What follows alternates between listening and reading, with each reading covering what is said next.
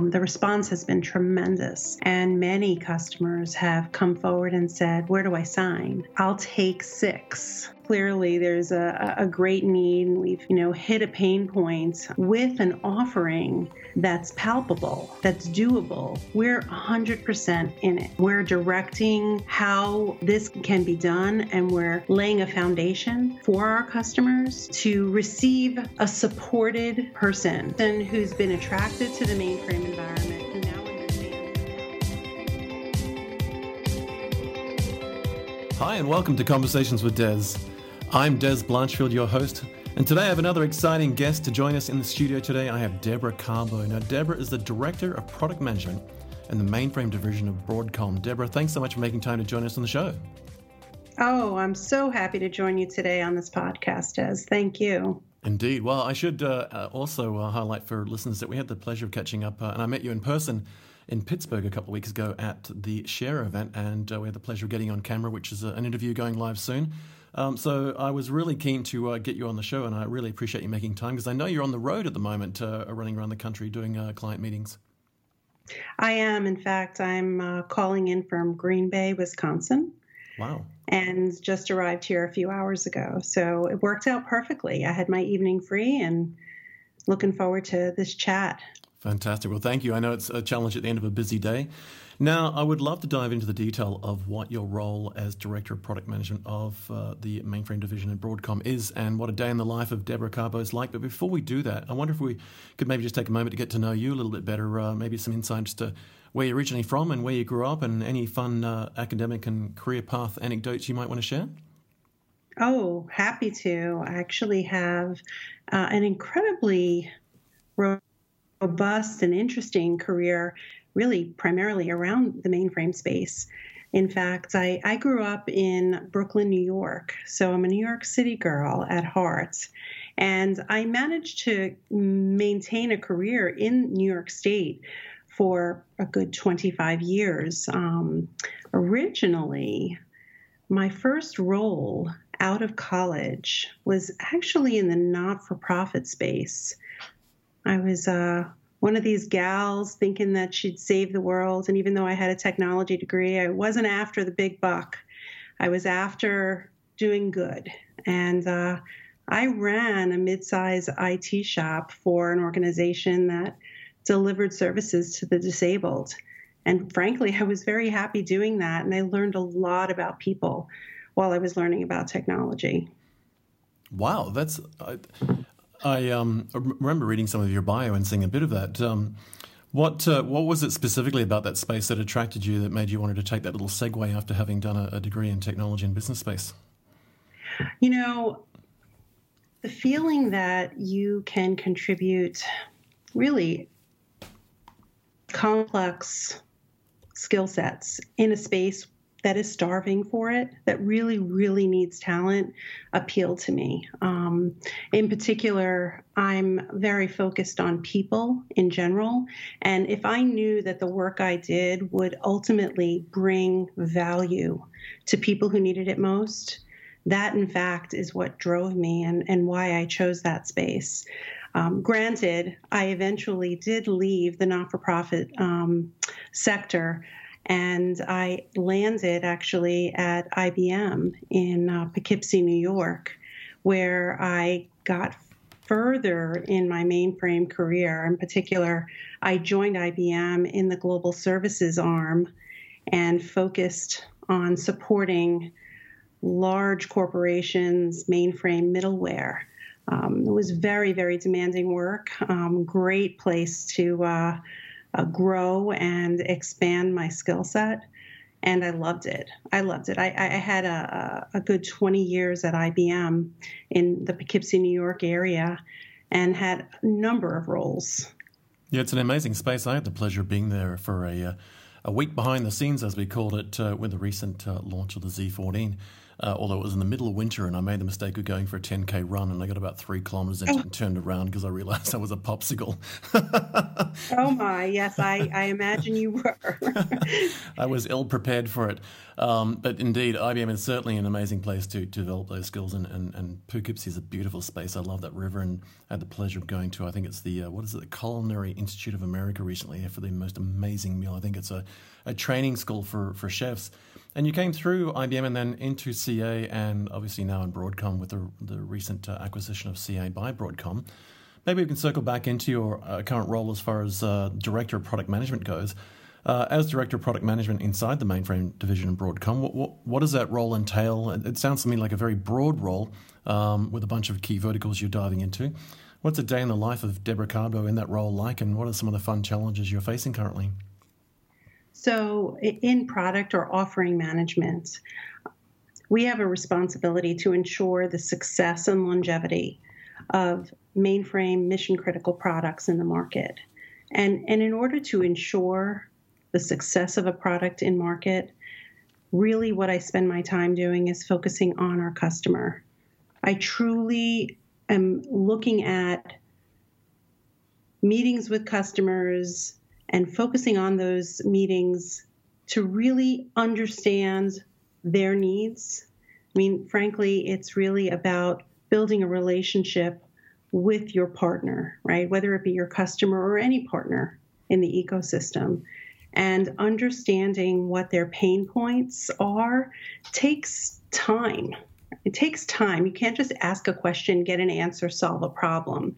There's a journey that you go on to uncover and unwind the actual source of the issues that customers face. And my role in product management is to take that knowledge and understanding of the pain points that our customers face and turn that into new value value that solves the customer's problem that they have, but also value in solving problems they don't even realize they will have. And uh, that's how I spend my time. And you spend a lot of it on the road. I mean, you made an interesting comment before we went on air, and uh, I'd love to get your thoughts on it. There's a you know there's a push to that whole self-service and online buying experience at certain levels of uh, the consumer space. I mean, you know, we all we all sort of order food and it arrives at our front door, and we we we push buttons and movies just play. But when we're talking about the the type of business solutions and, as you said, the mission mission critical uh, uh, products and services and capabilities and platforms you're working on, it must be the case. It, it's still a, a, case of people doing business with people, and that you've, you've got to go and spend time with those clients. You've got to get to know them. You've got to build that rapport and trust, and you've got to have a, almost an intimate knowledge of, of their organisation, and their key challenges before you can even have a conversation about the technology choices. Is that more and more the case now that people are sort of are not so much circling back, but really realizing that they can't just click a button and download an instant solution to a, a zillion dollar pro- problem. They've really got to have an in-depth knowledge of, of, of the organisation, the key challenges, and, and particularly with the scale and scope of the investment they're making because they have long-term ROI. Are you seeing either a resurgence of that, or has that always been the case that you, have just got to be on the road and spending time in front of people? You know, I, I think many companies get this right. Right? They really do understand the relationship necessary in order to really understand the source of problems people have. And I, I say people because while, yes, it's true, we are taking care of business issues, people manage the business, and we're looking to them to help us understand what those problems are. And certainly, in order to be credible and to be accepted, there's a level of trust necessary that we out here, those who have um, mainframe businesses, software, hardware, whatever it might be, you know, that we get it, right? And and it takes time to do that. You you cannot translate that in a point and click activity. Absolutely not. And and uh, the layers of um, system levels, the, the, the various layers, such as you know the, the hardware itself, you know, followed by operating system, followed by middleware, you know, databases and other such things, um, followed by applications. You know, all of those layers have to be essentially unfolded um, so that you really understand where in that spectrum, right, you can help and where your customer is most concerned. Often it's about the technology, and frankly, more and more so, it's been about skills. You know, the mainframe platform, I mean, it's playing a central role in the world's largest corporations and and we know that they rely on the mainframe for its record of resiliency, scalability, and security, and it's kept pace in the digital economy. So, by no means, you know, is the mainframe old in any way. And I think that the perception, right, has has changed through the engagement and the discussions that mainframe vendors have had with customers over the years. And, and these mainframes, they just keep running and they stay relevant. It's interesting you make that point uh, with regard to the mainframe, and, and as you said, uh, and quote unquote, it just keeps running. I had a guest on air with me uh, recently who actually had this great line where they talked about the Porsche 911, and it turns out apparently the Porsche 911 came out around the same time as the, the new CMOS edition of the mainframe platform some decades ago. And the comment was made that you know when you go and buy a 2019 edition Porsche 911 car, you naturally assume it's the latest and greatest, and it's got new leather seats and push buttons, and it's got uh, some uh, apps inside the, the dashboard and so forth, and all the new modern conveniences and a digital key. And yet, for some reason, there's been this perception that the mainframe was a legacy platform and that it was getting old and not relevant anymore. And yet, when you buy a 2019 edition mainframe platform, it has all of the latest and greatest and modern pieces. In fact, it's got the fastest CPU on the planet and one of the most secure platforms and operating systems and tools. And, and even now, as, as on your website, uh, I read the other day, there's a great overview around that whole topic of success in the digital economy that you referred to a moment ago. And I read this great line saying that um, uh, essentially that what you were just talking about, that when we think about the hybrid IT architectures we've got, well, the mainframe's been a mainstay for that for decades and decades, but that it's the latest and greatest technology. It's the platform that just keeps running, but it goes through all the same updates and refresh and new technology cycles that any other platform would do. And this perception that it was sort of a legacy thing is it's such a misnomer that it, it almost drives me insane that people don't get that. Is that a perception that you see out there regularly where people think for some reason that it's this legacy platform and maybe yes, it just keeps running, but they don't fully understand it gets exactly the same investment and R and and, and refresh that every other platform the planet might get. You know, the only people that I run into who have that perception are people who have never done any work around a mainframe, have never had a job or a responsibility where mainframe was a key tenant in the overall enterprise solution of their business. Often, CIOs will join a company where the mainframe is core. And due to lack of understanding, they will often set down a path of getting off the mainframe. And frankly, the mainframe is incredibly robust I mean, I'm I'm passionate about the mainframe. Um, I've been passionate for 20 years, and I'm I'm passionate because of the incredible technology, the modern technology, but also about the people who run it, and and they're very special. Mainframers are special, and I remain on this platform primarily because I want to keep working with the intelligent, hardy and hardworking people that support this platform for decades to come. Uh, so, to your question, the only people that say those things are people who don't know anything about the mainframe, and we have to do more to make sure the value is keenly understood. That's a good point. I, I have the same view of people who have, you know, the naysayers of cloud or naysayers of, of blockchain or naysayers of various new and emerging technologies. You know, I've got people who, who can't stand agile because they don't get it. Uh, they they mock uh, uh, Kanban walls or po- uh, post-it notes. Uh, and yet, as you just said, it's often because either they have no experience or they're naive or they're just uh, you know afraid of change. Um, but there was a great line I saw on one of the articles on the um, Broadcom mainframe division's website that said that 75% of organizations will have a deployed multi-cloud or hybrid cloud model by 2020. Now, that's less than six months' time. And I think this is a, a, a, quote that came out of some market insights from Gartner that you'd worked on with them. And one of the things that underpinned all this, and I guess this comes back to some of the skill stuff we're about to talk about, and that is that when we think about cloud in general and cloud models and cloud native applications, it's forgivable. Some people may not have understood that the mainframe was one of the best cloud platforms in the world, or that a lot of the big clouds are powered by mainframes, or at least behind them are mainframes taking the, the orders and holding the money and doing the airline bookings. But to say that 75% of organizations will 100% have a deployed multi cloud or hybrid cloud model by next year, 2020, uh, means that people should not only have mainframes in an environment, but they probably already do and they're, they're depending on them. So I guess that comes back to the challenge of sourcing the right skills with the ability to develop those apps and tools and cloud native uh, uh, uh stacks, and, and, I guess adopting open source in many ways as well, because that seems to be a big part of what's happening in the mainframe. Tell us yeah. about what's happening in that space as far as this perceived skills shortage and, and what you're doing currently around that, how you're addressing that challenge with what you're doing inside the, the mainframe division at Broadcom, but also with your customers and clients. You know, to put some of your comments in perspective, if you realize that 70% of the world's data today resides on the mainframes, and thousands and thousands of modern mainframes are in production in the world, I mean, they're going to be there for decades and they're going to be part of these hybrid environments and the hybrid cloud. 100%, it will go on and on. The question I have around that is who will be ready to keep them running? And when we talk about skills and you put it in that context and you realize, wow, that data that runs the world is going to keep running the world. We're not offloading that data. That's the system of record.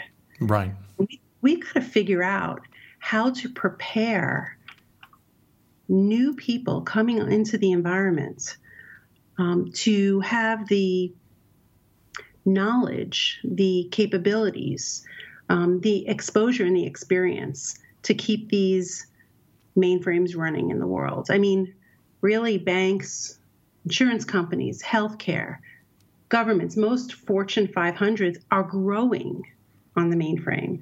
They continue to grow. Um, they're going to need system programmers, the guys who install and configure system software, right? They're going to need application developers for the mainframe, you know, the people who design and code applications that expand their businesses to mobile, to to you know all sorts of you know uh, direct selling paths. Um, and they're going to need computer operators, people who introduce new workloads, right? New new um, transactions, um, batch jobs, and and in my travels, my exposure to customers, um, many have um, done a good job in succession planning. So it's it's not all bleak. There are a tremendous amount of uh, companies out there who put a smart plan together and went and executed their plan, right? To to have a, a path forward. Um, whereas people retire, they have people who are coming up behind them and growing. Um, and, and the companies have invested in the platform for decades, but some have failed in that crucial area. Some are finding themselves caught between a rock and a hard place where they haven't developed new people to replace their 30 and 40 year mainframe veterans uh, who are about to retire this year. And, and people are in that position where they've lost the core talent and they simply did not have a succession plan. Um, and, it's about time we start prioritizing recruitment and mentoring for the mainframe. And if we can help that um, uh, and solve that solution in, in Broadcom, we are.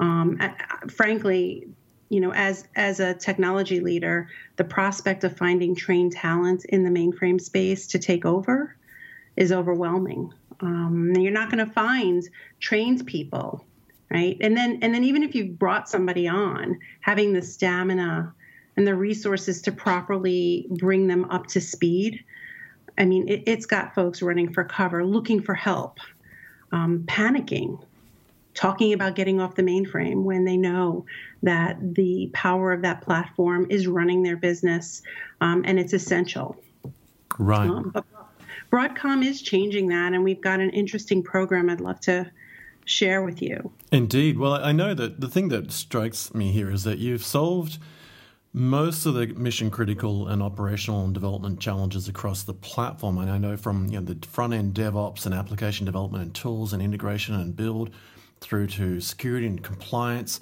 and then the back end operations and management. From a platform point of view and from a software and a services point of view, you've you've nailed those to the wall. Now I, I love the fact that you're solving the human component of it, and I, I would love to hear more about it because I know you've got a couple of programs around one called Vitality and also the the associate software uh, uh, side of things. Uh, what can you tell us about where that's at currently, and, and where's what's the direction on that? Yeah, and, and I'm so glad you characterized it that way. You know, I mean, companies have trusted us with their technology for so many years, and, and we want them to trust us to solve the skills problem. Um, one of the things that we started thinking about was we have our own onboarding training program and and it's been in place for years years before i got here um, a well-run associate software engineering program. And that's where ca at the time now broadcom has hired students graduates out of university and then instructed them on the foundational components that make up a mainframe. We're talking everything from subsystems and the variety of subsystems, whether it be networking or, you know, sysplex and the way in which the operating system functions as it layers on top of those subsystems, um, all the way through assembler language, COBOL, and other, quote, what you would say, legacy languages, um, in addition to more modern languages. Um, and that ASE program received such great recognition, and we had such a, a great track record. Um, when I joined, I thought, well, how can we parlay this and provide some sort of solution beyond what we're doing for ourselves? How can we expand this and open this up? So, one thing Broadcom has done is they have agreed to open up that associate software engineering program to customers. If the customer um, would like to send one of their hires, maybe they hired a recent graduate, they can send them to our program. So that's one aspect of opening up and giving back, right? But beyond that, beyond this really incredible solution that um, developed over all these years for ourselves and offering that to customers, we were thinking about the problem of a customer who doesn't know how to attract the right individual. And then figuring out who who would serve the mainframe workforce well, the types of people, the the affinity to complex problems, um, having IT backgrounds but not necessarily knowing the mainframe.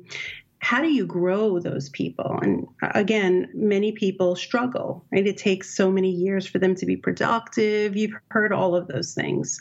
Uh, it'll take three to five years before this person is going to be giving anything meaningful back. Um, and then once you've attracted them and you started them down this path of growth, retaining them in an environment where maybe they're the only young person in the shop and everyone else is the age of their grandparents right? That that truly that that dynamic truly is um, overwhelming and and and you really need to approach it thoughtfully. And how how could we at broadcom do that?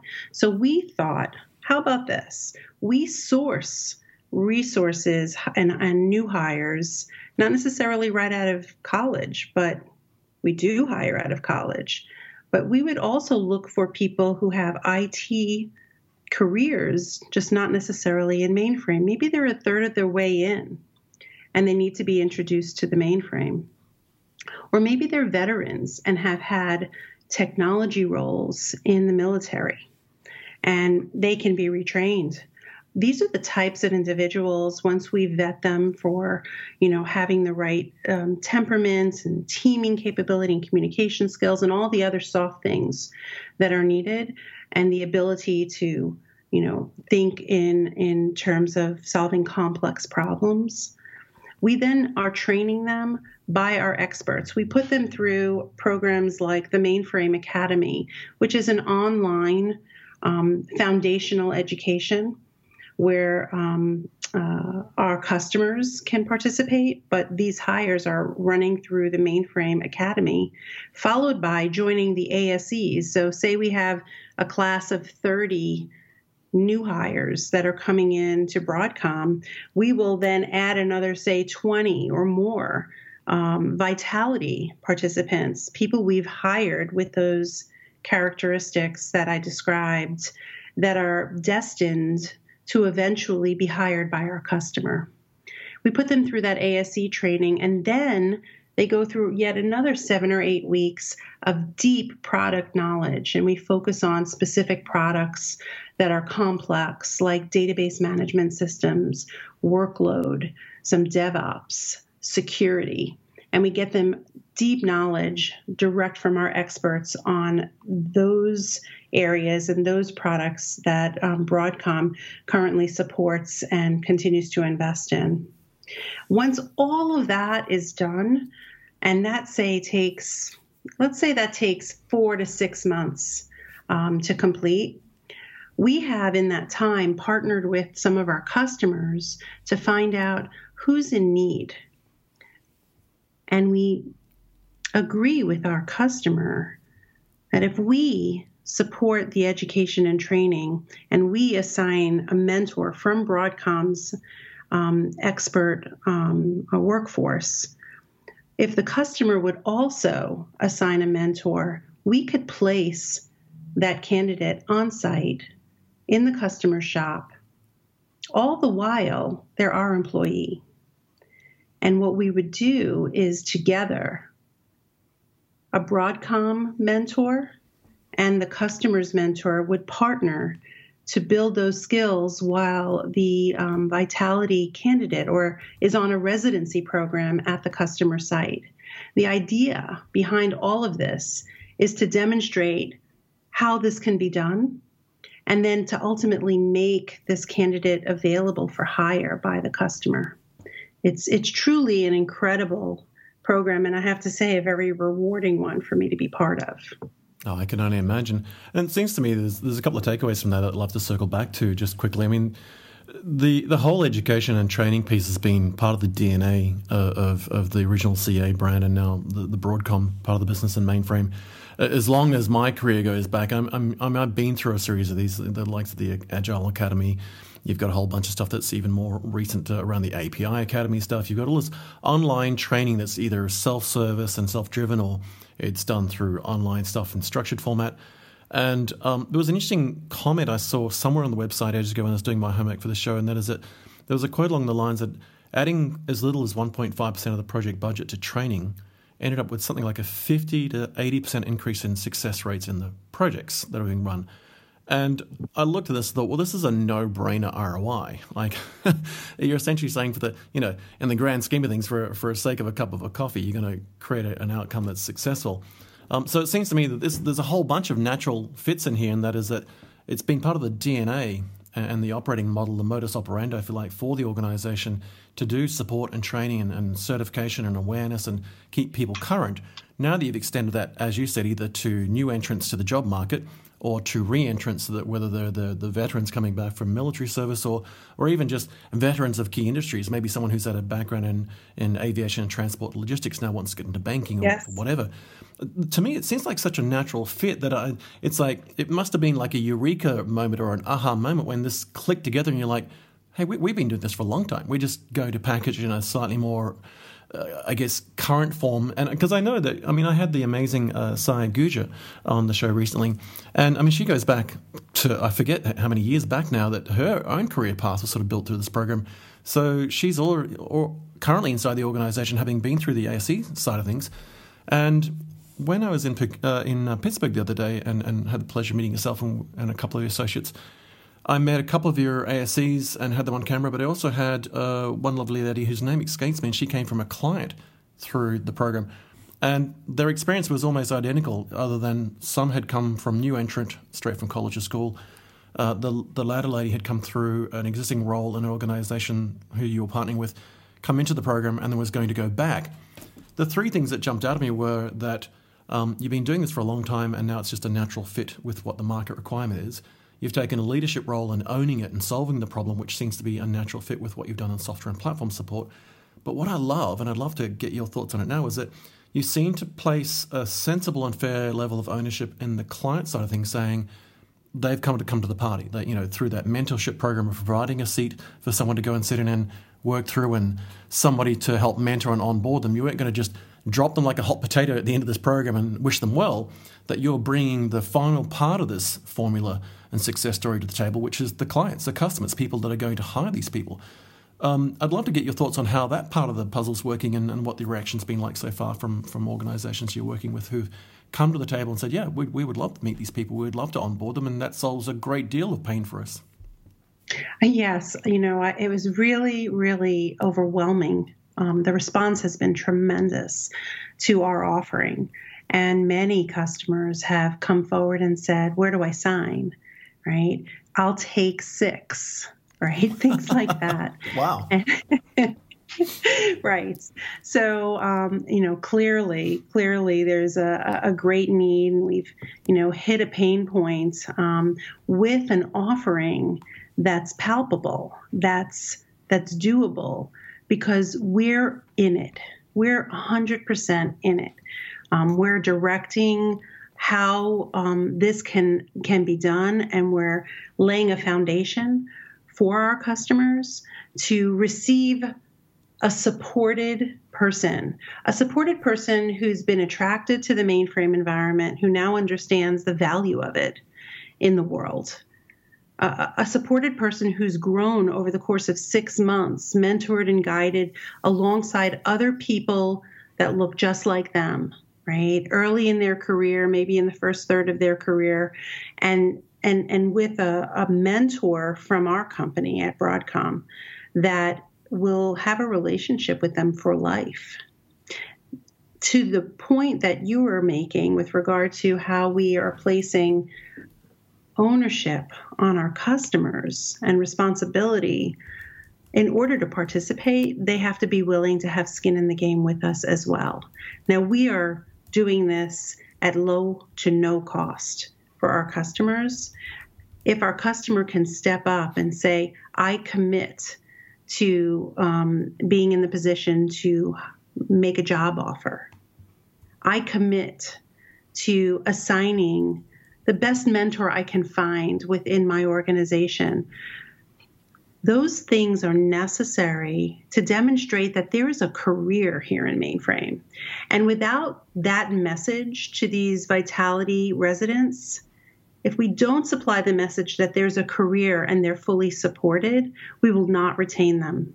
And, and that's why it's so critical for us to partner, for us to expect from each other, right, the highest possible commitment to these people. And, and you know, I kind of reflect back on the origin of my IT career in not for profit. And I realized I, went into this space because I knew that what I did in IT made a difference for somebody in the world, a real difference for an individual. And in that in that time, it was people with disabilities. Well, I feel as though that that's come full circle for me. I'm making a huge difference for people in the world today. The, the candidates who are breathing you know, this kind of like breath of fresh air in the mainframe space. They didn't even realize it existed. They didn't realize that mainframes run the world and they're so vital that if a mainframe goes down, an entire country can go down. And just knowing that you're working on something so vital that, you know, you know, runs the financial um, transactions across the world it's it's an overwhelming sense of pride to be part of something like that and i i think we at broadcom are doing that in fact i know we're doing that. We expect our customers to come with that same level of passion to partner with us. And there's nothing that can stop us to solving this problem if we come with that attitude. Uh, indeed. I think um, Uh, you yourself are a force of nature, and, and I, I, as I said, I've been following your career path and, and love what you've been doing from your very first role uh, through to following you on Twitter. I loved your post recently. I think it was back uh, on the 17th, so roughly about 10 days ago. You uh, you tweeted that you were catching up with the uh, mainframe skills and vitality team uh, who do the recruiting at Columbus State University. And uh, I just love that literally every day you've got this drumbeat of getting out there, doing what you're saying you're doing, you're living and breathing it. And there's no doubt that you are changing the landscape significantly and, and meeting the challenge head on. Uh, and I've loved hearing what you've been doing with that on a day to day basis. One of the things I'd love to do before we wrap up, though, is I love asking my guests to gaze into a crystal ball and sort of take a bit of a, a long term view of what's over the horizon. I mean, it's been great to learn about what you're doing on the platform and what you're doing around that skills shortage challenge, and then certainly the, the whole shifting landscape about where to develop and find and grow their skills, both from the new entrants to the market through to the folk who might just uh, want to retrain or reinvent themselves, uh, as, as often the case is. And certainly I'm no stranger to that over my working life and so forth. Uh, I mean, I started out as a mainframe operator at the age of 14, 15 after school doing part time work, and, and, here I am at the age of 51 doing uh, digital and social publishing and, and, podcasts. So, you know, they couldn't be any more opposite. Um, but uh, as a final question, if you don't mind, I mean, if you were going to gaze into a crystal ball in a virtual sense and just look over the horizon for the next three to five years, uh, where do you think we're going to be, or, or even potentially where would you like us to be? What's the ideal end state for us in the next few years?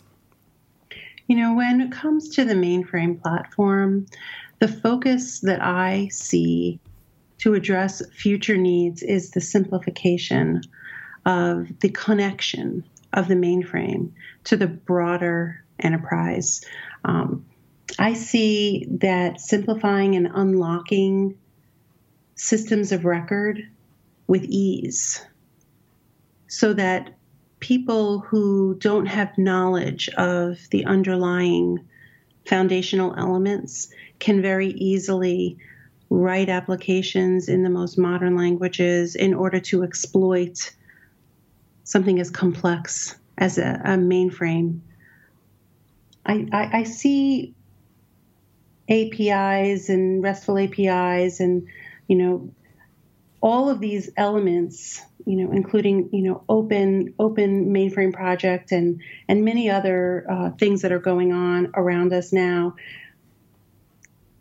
It's it's allowing the mainframe to remain a key actor in any hybrid enterprise environments, and you know with that tying together distributed systems and mainframe systems and the use of intelligent operations solutions or self driving data centers, self healing systems, it'll really reduce the need for deep skills. There'll be there'll always be a need for deep skills, but on a day-to-day basis, the more automation that we can build, the better off we'll be so that we can focus on other things that will grow around the platform. And that's that's kind of my take on where we're going in the next three to five.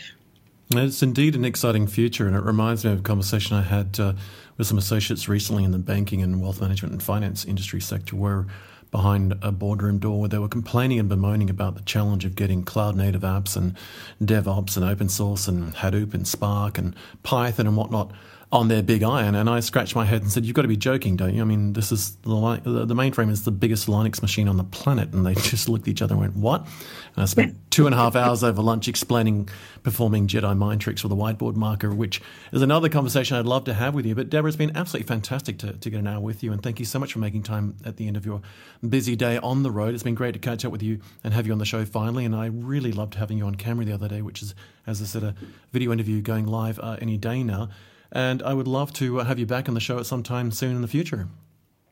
It's really wonderful to be here with you and with your listeners. And, you know, I'd welcome an opportunity anytime to talk with you on any topic. You're wonderful. Thank you again, Deborah. It's been great to have you. And, uh, folks, be sure to tune in for our next show. Uh, you've had the amazing pleasure of having uh, an hour of insights and amazing valuable information from the wonderful Deborah Carbo, who's the Director of Product Management at the Mainframe Division of Broadcom. Jump online and just Google her name. You'll find her LinkedIn profile. You'll see her on Twitter. Make sure you follow her and do reach out when you get a pain point that she and her team can solve and the Broadcom mainframe team as a whole. And with that, uh, thank you again, Deborah. It's been great, and we look forward to having you on the show again soon. Take care.